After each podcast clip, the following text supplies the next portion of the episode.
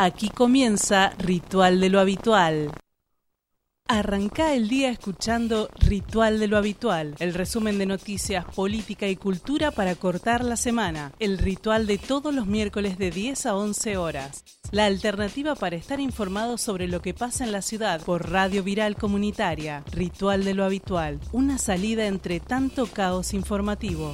Ritual de lo habitual. Acá estamos arrancando un nuevo programa de Ritual de lo habitual. He vuelto después de un par de semanas de ausencia y hoy, Tata, estamos esperando que llegue nuestro compañero Gaby, que está un poquito demorado, pero ya en pocos segundos está viniendo. Y tenemos una agenda cargadísima. Hoy, ¿a quién vamos a entrevistar? Mirá, no solamente está cargadísima la, agenda, está cargadísimo el país. Está más cargado que la Venimos del cierre de listas, que fue una especie de show, una, una cantidad de idas y vueltas no sé. Hasta el último segundo. Yo por eso te decía recién, antes de empezar, veamos a ver si están los mismos candidatos, si están las mismas elecciones, si el país sigue siendo el mismo, porque todo así es tan dinámico. Si sigue todo como anoche o como por lo menos hasta las 6 de la mañana de hoy. Es cierto que te quedas un rato quieto y el país ya te tapó de noticias y de novedades. Eh, increíble el cómo estuvimos al vilo todos y todas esperando el cierre de listas y los candidatos de Unidos por la Patria, que son los que más nos tuvieron con la garganta, ¿cómo decirlo bien? Con la garganta apretada. Y las elecciones en Córdoba, bueno, hubo varios temas así de tipo político que nos mantuvo este, atentos y expectantes. Juez que sigue llorando, no reconociendo la derrota, denunciando que hubo fraude, eh, Así que hoy para eso vamos a tenerlo a Diego Lualdi que nos va a despejar. Exactamente. Ahora en un ratito este, vamos a estar hablando con él acerca de la situación política y más que nada del cierre de la campaña. Eh, y después eh, vamos a estar con Eugenia Schwartzman, una docente, bailarina, es coordinadora general y pedagógica del área educativa de nuevos públicos del Teatro Colón que hay conflictos ahí. Hay conflictos en el Colón desde que llegó el macrismo que empezó a transformarlo más que en un centro de arte y cultura en un centro de convenciones, que lo alquila para hacer casamientos, fiestas onerosas, y que la parte del museo y la parte artística fue siendo dejada de lado. Ni hablar de la cuando tuvo la reforma que tuvo muchísimas críticas. Ahí, ahí está, creo que está sigue estando a cargo el pelado Tellerman. El afrancesado. El Tellerman. Eh, eh, no sé si seguirá siendo dueño de este, de la trastienda, la vieja trastienda. Debe seguir siendo el dueño, fue nuestro gobierno de la ciudad de Buenos Aires por un breve periodo después de, que se lo sacó a Ibarra. Eh, y enseguida hizo su breve campaña y se unió enseguida a, lo que es hoy Juntos por el Cambio en Ciudad.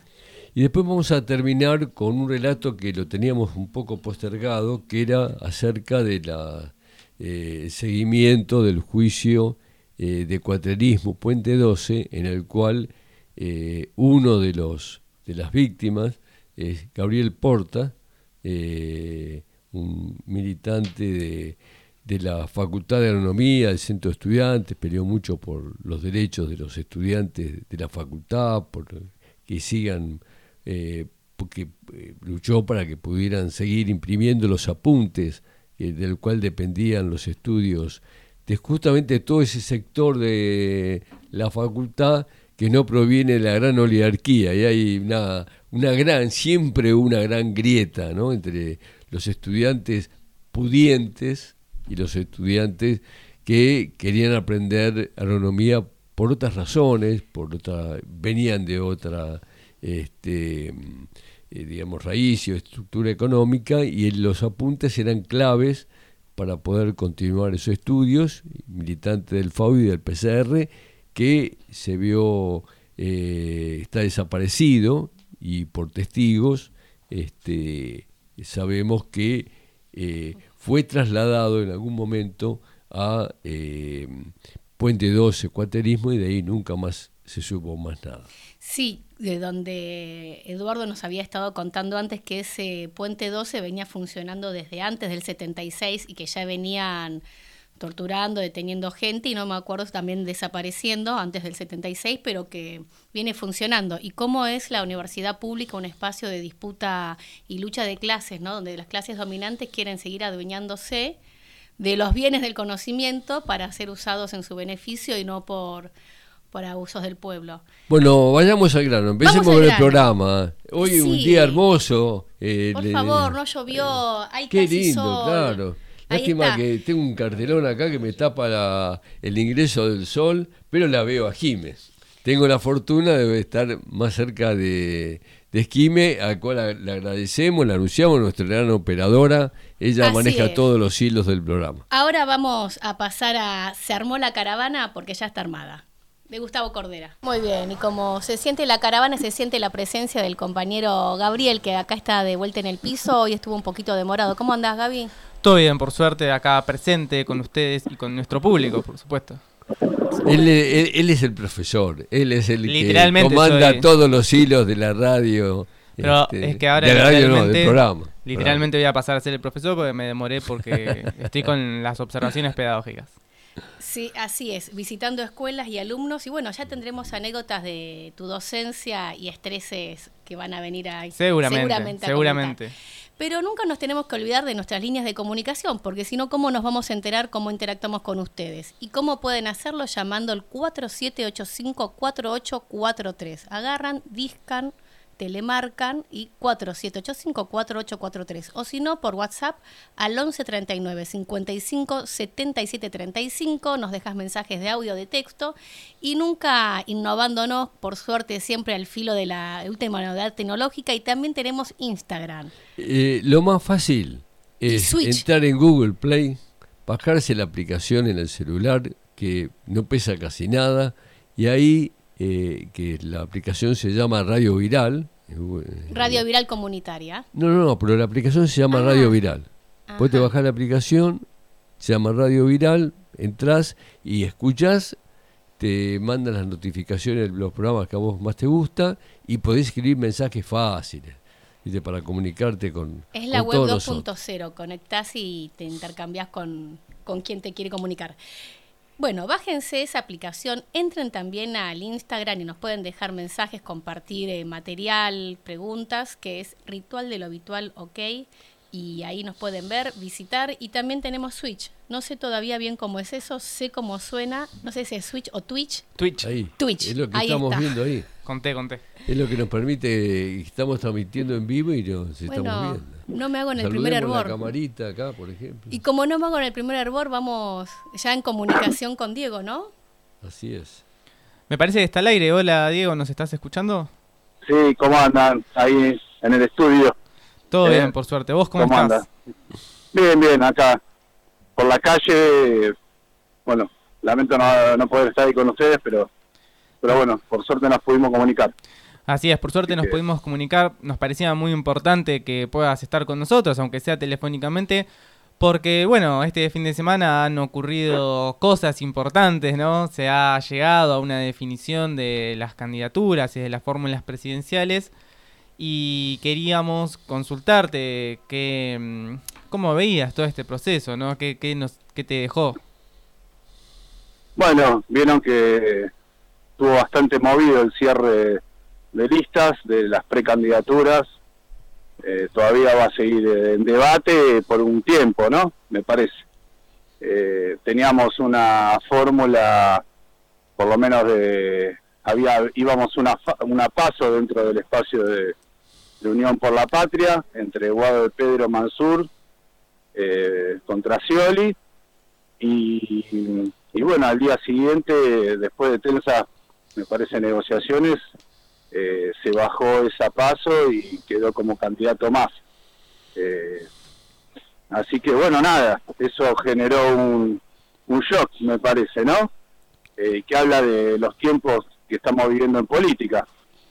Y bueno, nada, a partir de ahí están las discusiones, las repercusiones, estuvo también los cierres de, capital y de provincia, eh, estuvo ahí el reclamo de Juan Grabois de ir a La Paso, de que, eh, que presentó los avales y finalmente se lo terminaron aceptando, así que por lo menos eh, por ahora, ¿no? Eh, habría un paso entre ¿Y qué opinas de, Massa y Grabois.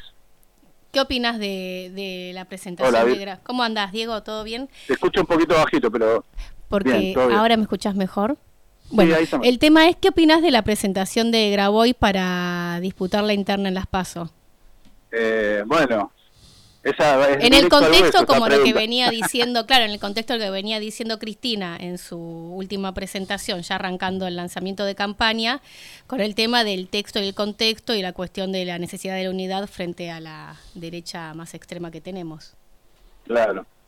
No, a ver, eh, me parece que en el análisis nosotros jugamos con Unidad por la Patria y acá Unidad por la Ciudad, como se llama el nombre del frente nuevo ahora, eh, en Capital, en función de que entendemos que hay una contradicción principal que es con esa derecha reaccionaria que viene mostrando, que mostró los dientes en Jujuy, se puede decir, esta última, eh, los últimos 15 días con esa reforma constitucional antidemocrática, antiprotesta y totalmente a favor del extractivismo.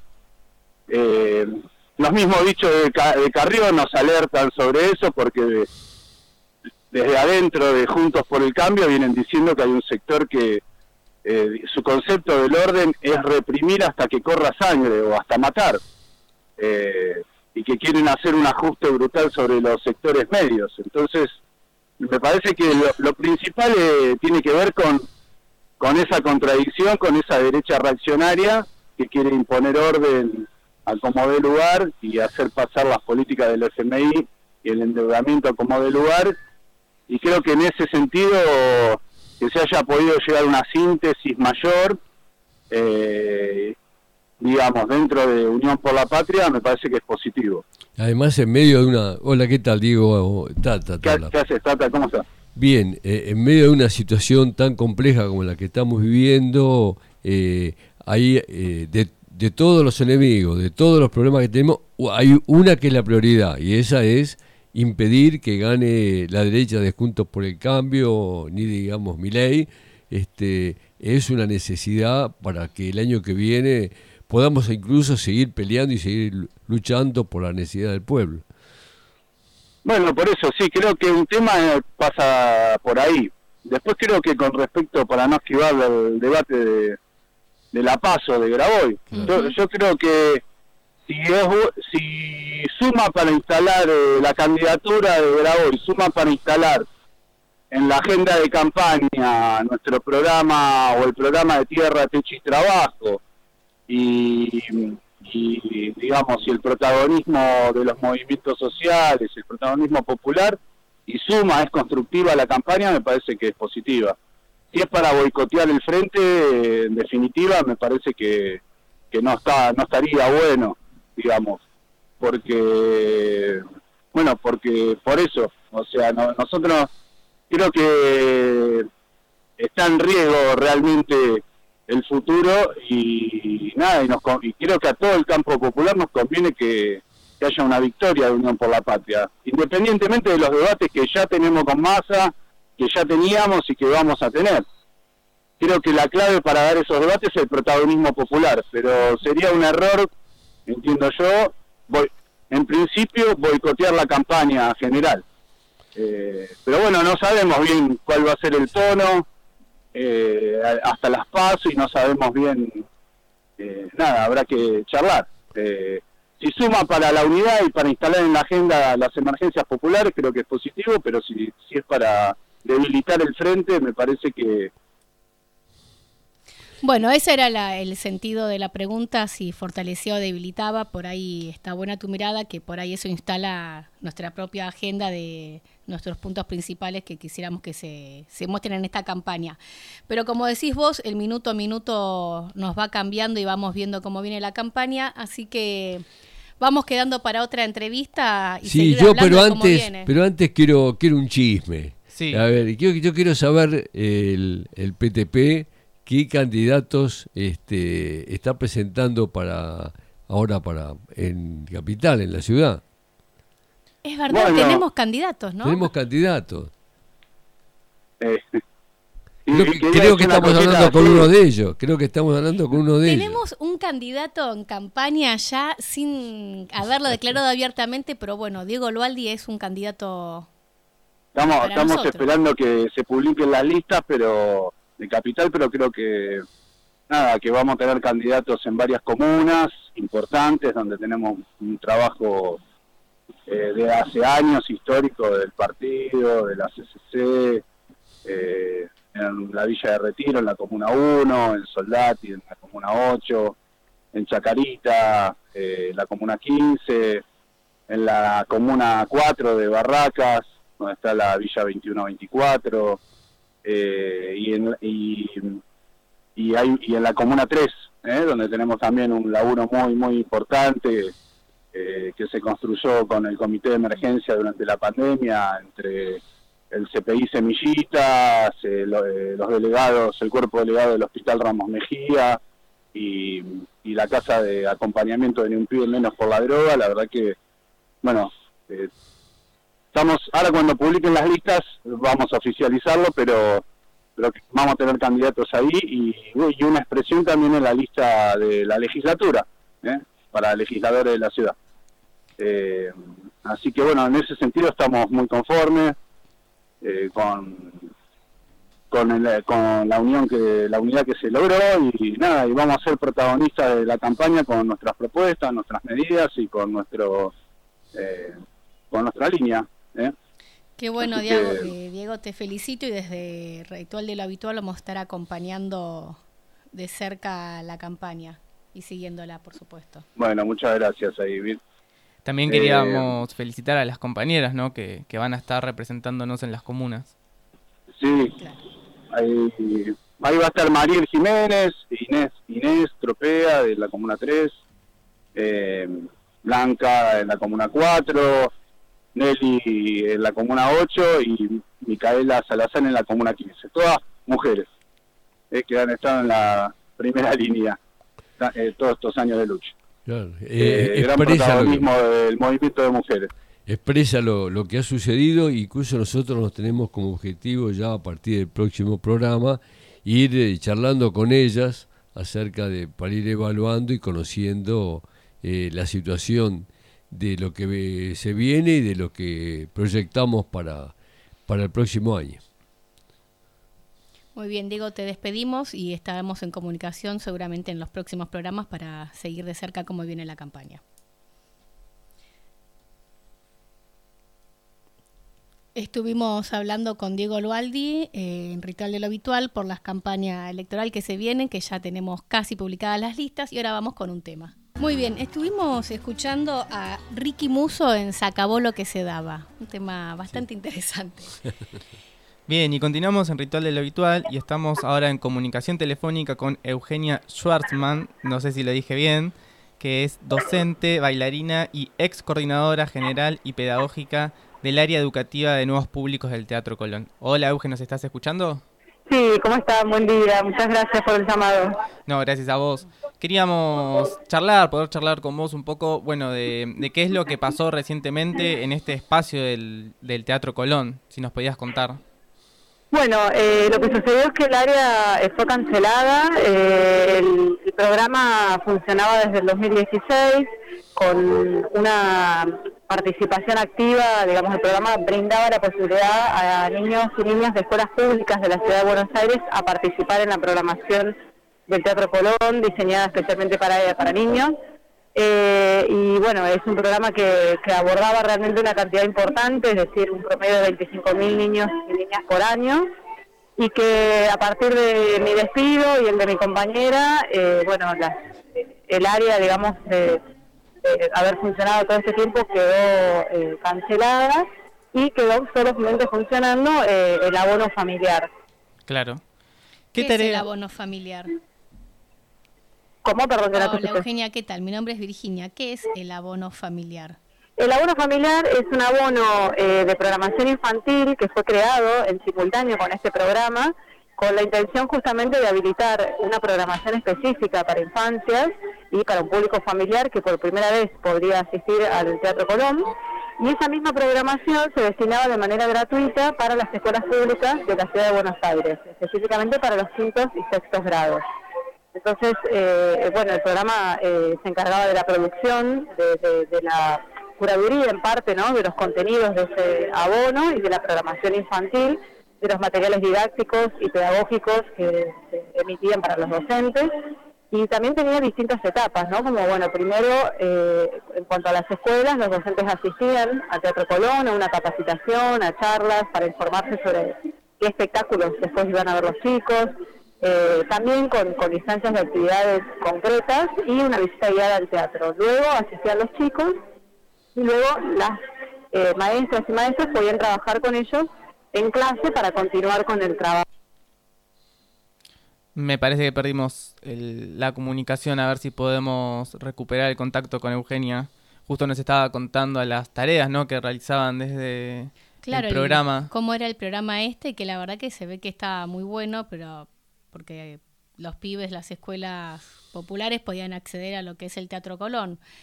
Que no casual, ¿no? Cada vez que echan, cuando en la con los despidos del macrismo donde decíamos mi trabajo son tus derechos cuando Macri ajustaba y despedía empleados municipales y estatales, eh, es eso.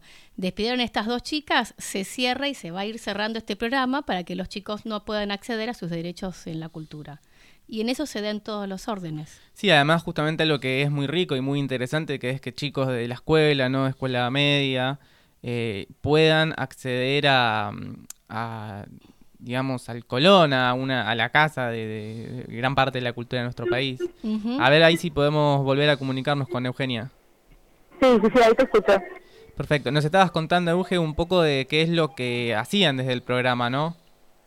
Claro, un poco las etapas, eh, no sé hasta dónde se escuchó o no se cortó, pero bueno, sintéticamente digo, eh, en cuanto al programa educativo en sí, los docentes asistían previamente a las funciones, eh, a una actividad tipo taller, en donde bueno trabajábamos con actividades lúdicas y pedagógicas en torno a la programación que iban a ver después con los chicos.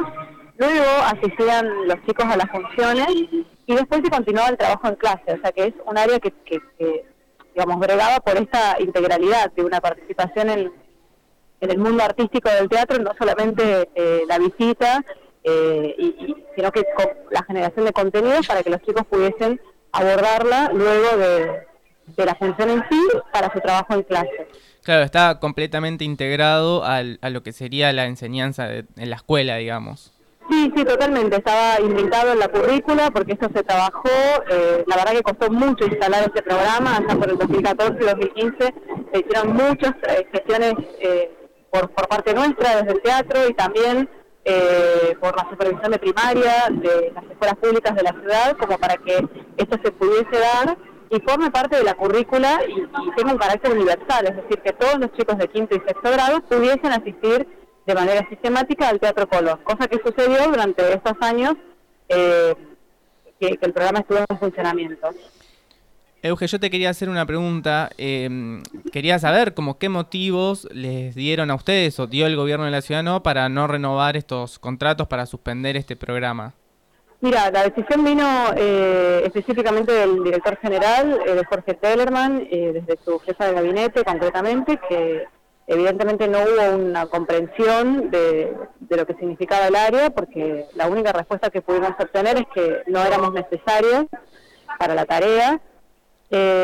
así que yo entiendo que, o sea, deduzco de esto que fue una decisión política de distintas miradas, una mirada que no, no contempla esta posibilidad de, un teatro abierto, de un teatro público que realmente permita a los chicos y las chicas disfrutar de la programación eh, y sobre todo estos públicos que de ninguna otra manera eh, pudiesen eh, acceder a la programación porque muchas veces, como siempre decimos, las barreras no son solamente económicas, sino que son socioculturales. y bueno, evidentemente no hay una mirada en atención hacia eso y hacia las infancias, ¿no? ¿Y por qué el eh, Tellerman les dijo que no eran necesarios para la tarea? ¿Con qué argumento?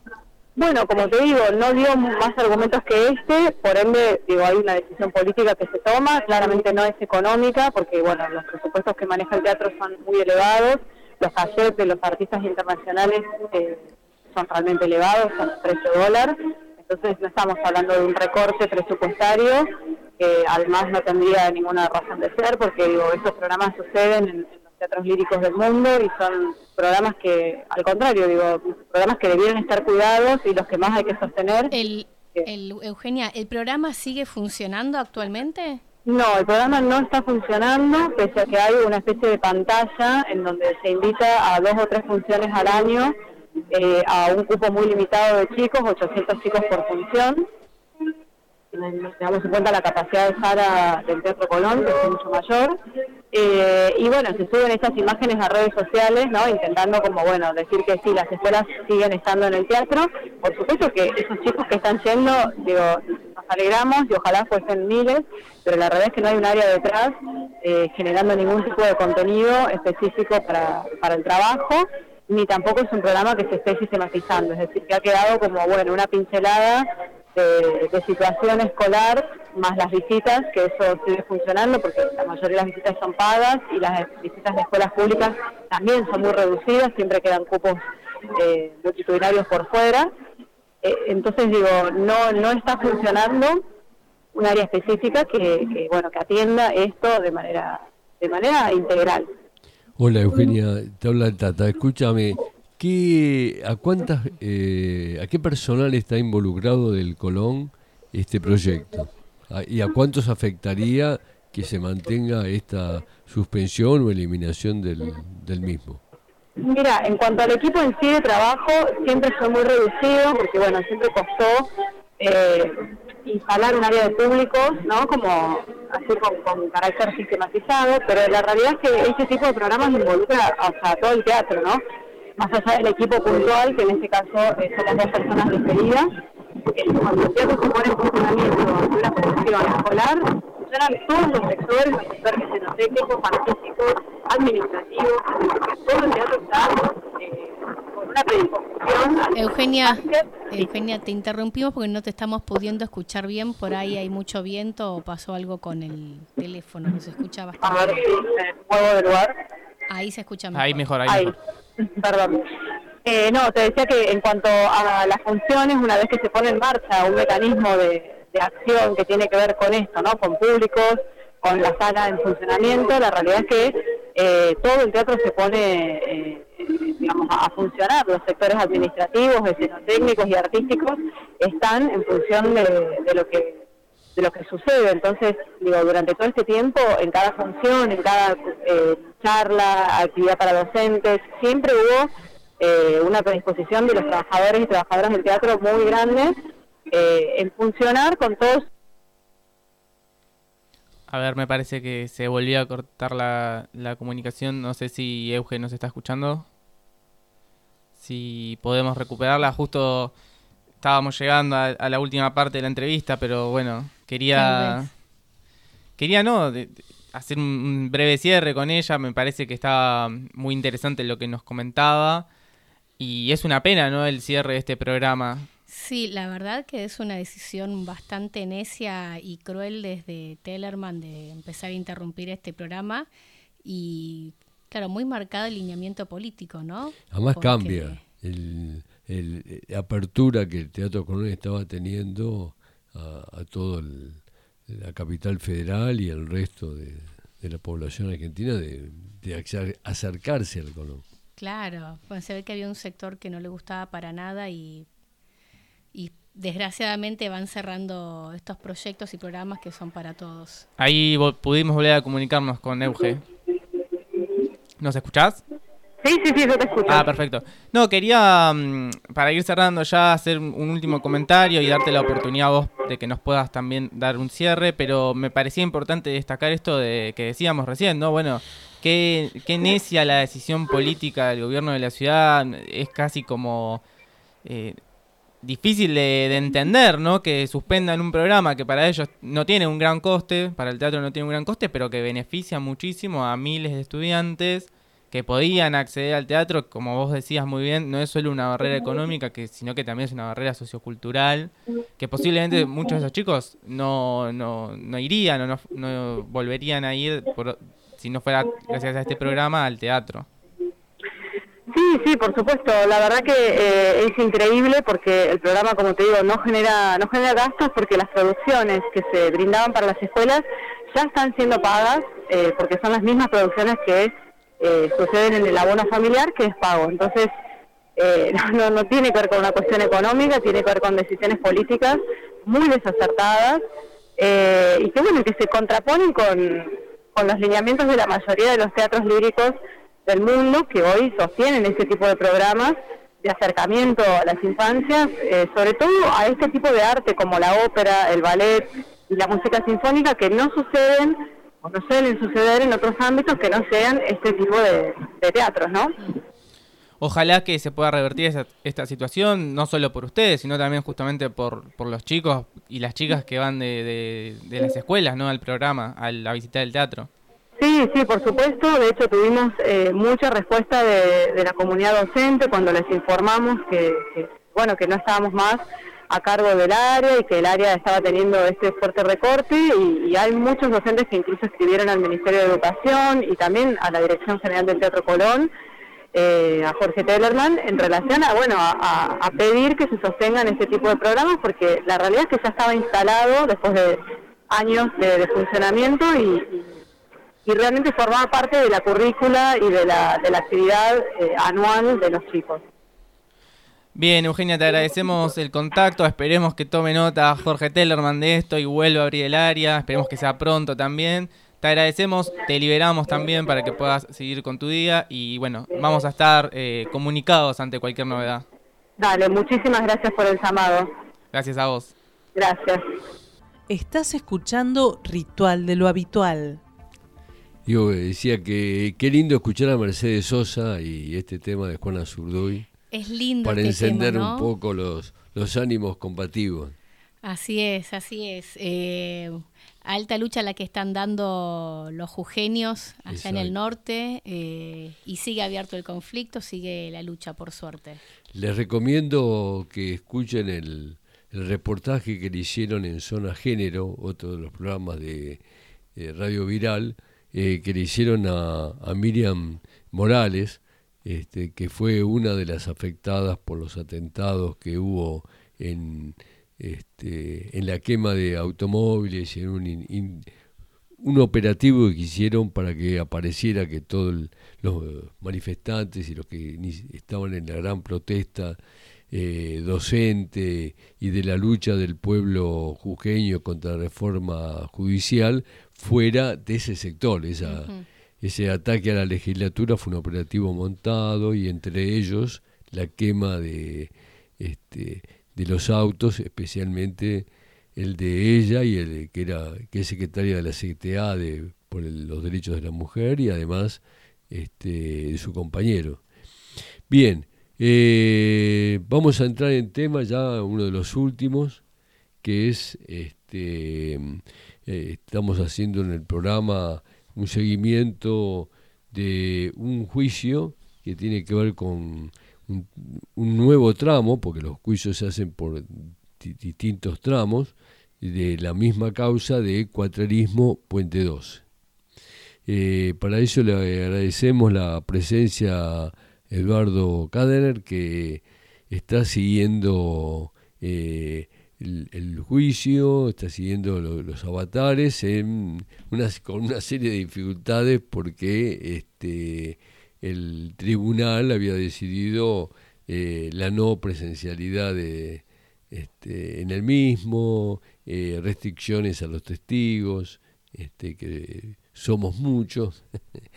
y bueno, él se la está ingeniando para poder ser parte oyente y justamente eh, él como parte de la comisión de homenaje a Gabriel Porta, eh, bueno, eh, nos va a contar acerca de las de los últimos avances que hubo en el juicio. Hola, Eduardo. ¿Qué tal? ¿Cómo les va a todos?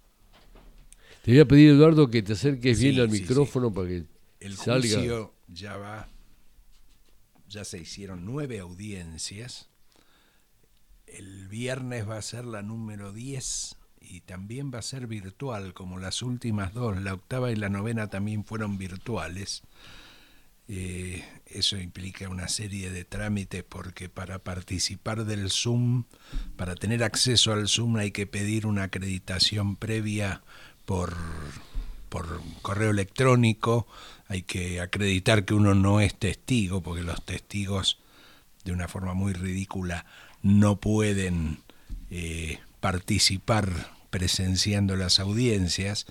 A mí me habilitan porque yo no soy testigo.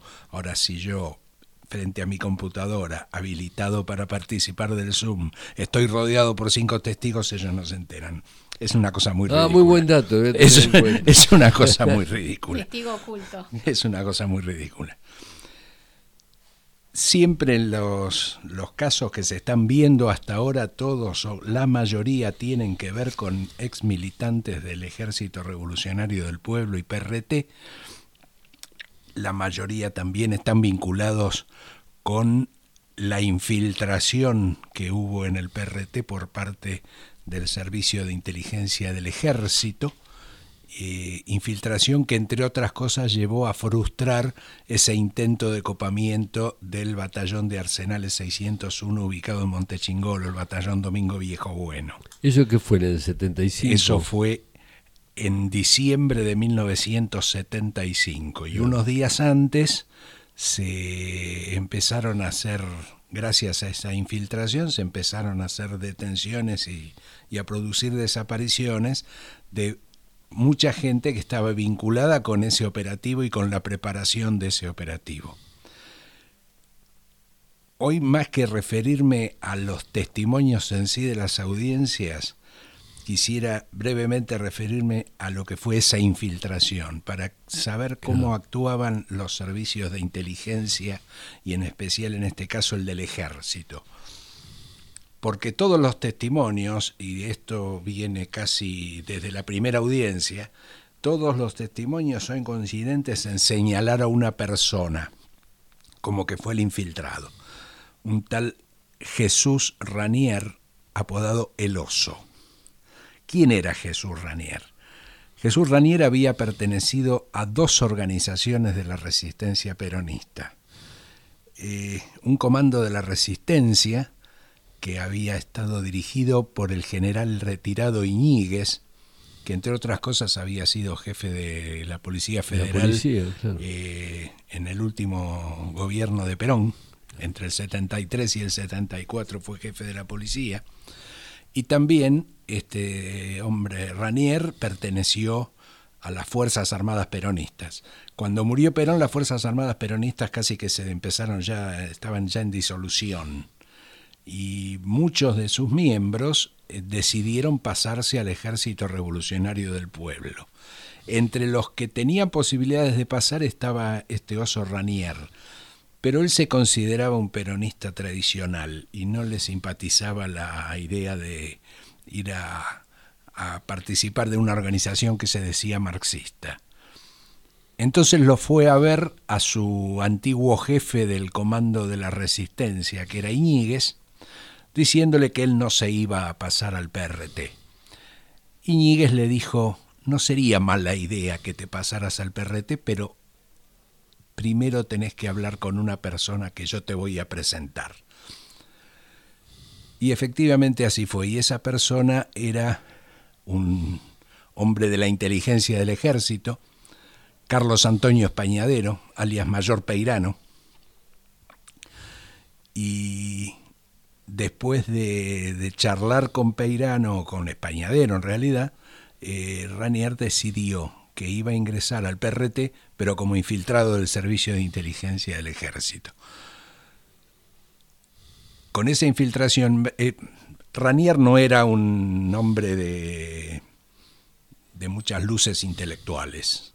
Eso en muchos documentos que se pueden encontrar por internet está bastante confirmado pero era un hombre que tenía otras habilidades. Eh, era muy buen chofer y por lo tanto se dedicó o lo asignaron a tareas de logística, de transporte, eh, transportaba personas, transportaba equipos y armamentos. Eh, por eso pudo conocer a lo largo de toda su actuación que empezó alrededor de 1974, pudo conocer a muchas personas militantes de, de, importancia del PRT-ERP, muchas casas operativas, eh, muchos depósitos de equipos y de armas, eh, y toda esa información se le iba pasando a Españadero.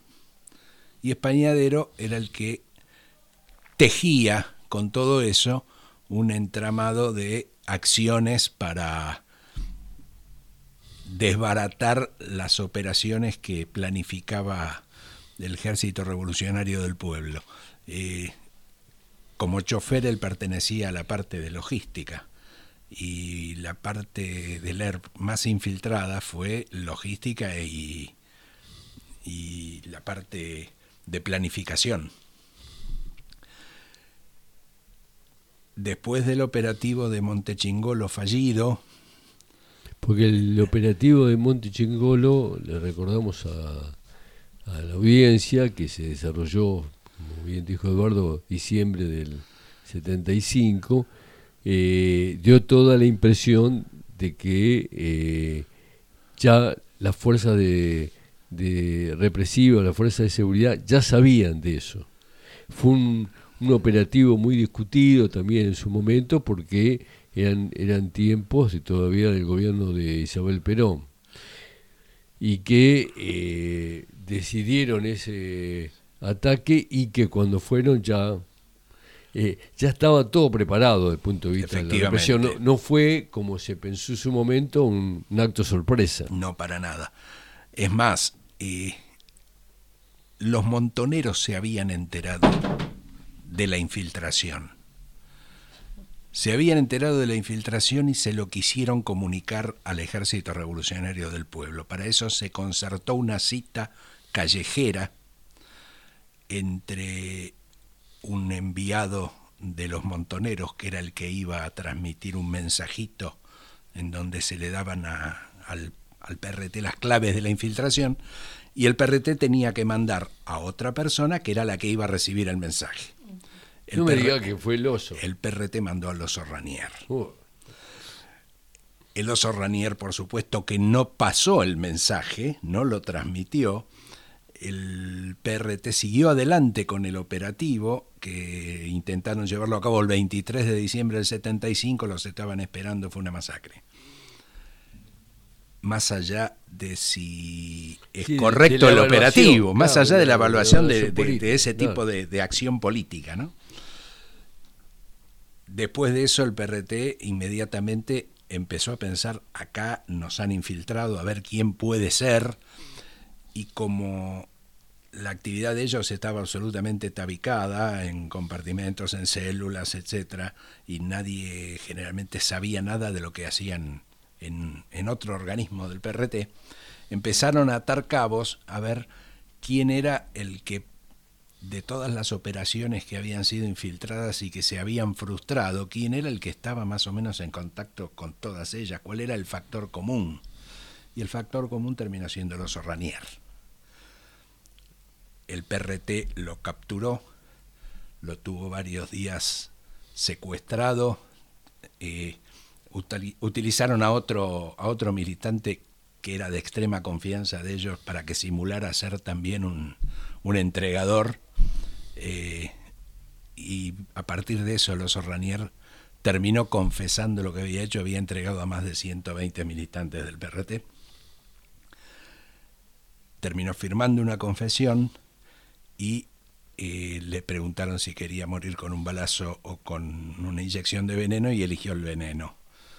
Fue ejecutado a través de dos inyecciones letales y su cadáver fue dejado en un lugar del barrio de Flores con una especie de epitafio que decía soy Jesús Ranier, traidor del ejército revolucionario del pueblo y, y de la revolución y entregador de mis compañeros. ¿Qué edad tenía Ranier? Pues Ranier tenía 30 años aproximadamente.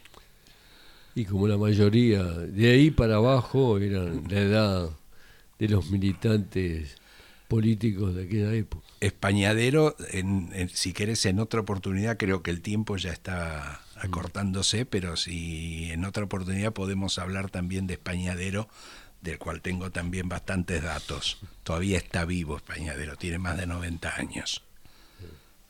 ¿En dónde vive? No, eh, lo único que se sabe por lo que yo pude recabar en internet es que vivía en algún momento en Avellaneda. Eh, hoy no sé, está con prisión, estaba con prisión domiciliaria de, de, acuerdo a la edad, tiene muchas condenas, no tiene una sola, tiene varias condenas firmes.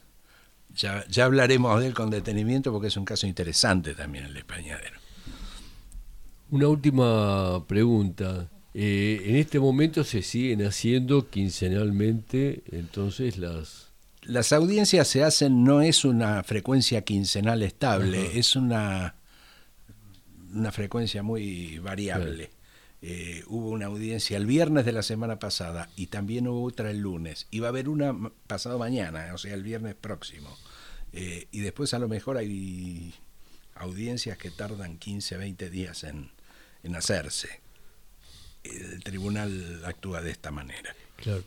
Otra de las, de las contras, como para ir también cerrando y a, y a su vez eh, poniendo en contexto lo que son estos juicios, ¿no? todo el esfuerzo y sacrificio de quienes investigan, de que nos saltan porque hay una lista y un archivo de parte eh, del ejército, de la policía, de las fuerzas represivas, que dan a conocer quiénes pasaron o no. Esto, por ejemplo, el caso de Gabriel Porta, que fue medio como de casualidad, porque fue trasladado desde otro centro de detención y exterminio que se llamaba Garage Azopardo, fue trasladado a, a Cuaterismo, Puente 12, y en el traslado eh, se sacaron dos de los que iban en ese traslado, se sacaron la venda y se dijeron los nombres, uno sobrevivió, eh, es eh, víctima y a su vez testigo de todo lo que pasó, y él fue el que dio a conocer eh, que la otra persona con la cual se reconoció en ese traslado era Gabriel Porta. Y esto surgió de los testimonios del anterior tramo del juicio, así que es reciente todo este conocimiento. Así se va construyendo como casi arqueológicamente, ¿no? Este, con piecitas que se van este, con un rompecabezas. Así es, sí. Este es el tercer tramo del juicio de Puente 12 y este hombre que su apellido es La Francesca eh, declaró en alguno de los tramos anteriores ya. También está citado como testigo en este tramo. Bueno, Gabriel, te agradecemos mucho todo este aporte, además porque eh, nos va mostrando el contexto de, que se vivía en aquella época y una reivindicación también eh, a través de los juicios a, quienes luchaban por un mundo mejor, por cambiar la sociedad, por mejorar la situación, eh, independientemente de que uno pueda eh, coincidir o no, había varios grupos políticos, uno de ellos era el PCR que había asumido la postura de de lucha contra el golpe de, Estado que se estaba por venir, cuando suceden algunos de los hechos acá relatados, este, y eh, bueno, eh, ¿qué más decir ante lo impactante de este relato y de estas traiciones que tanto daño causaron? ¿no? Bueno, y vamos llegando entonces al final y llegando al cierre de este programa. Nos vamos a despedir para el próximo miércoles con Gaby, que está entrando en, la, en las mares docentes, con el Tata y con Eduardo quedaremos para otra columna para seguir viendo y conociendo los personajes oscuros de nuestra historia. Hasta la próxima semana. Muchas gracias, Jime, siempre nuestra operadora. Y hasta el próximo miércoles nos despedimos con más ritual de lo habitual.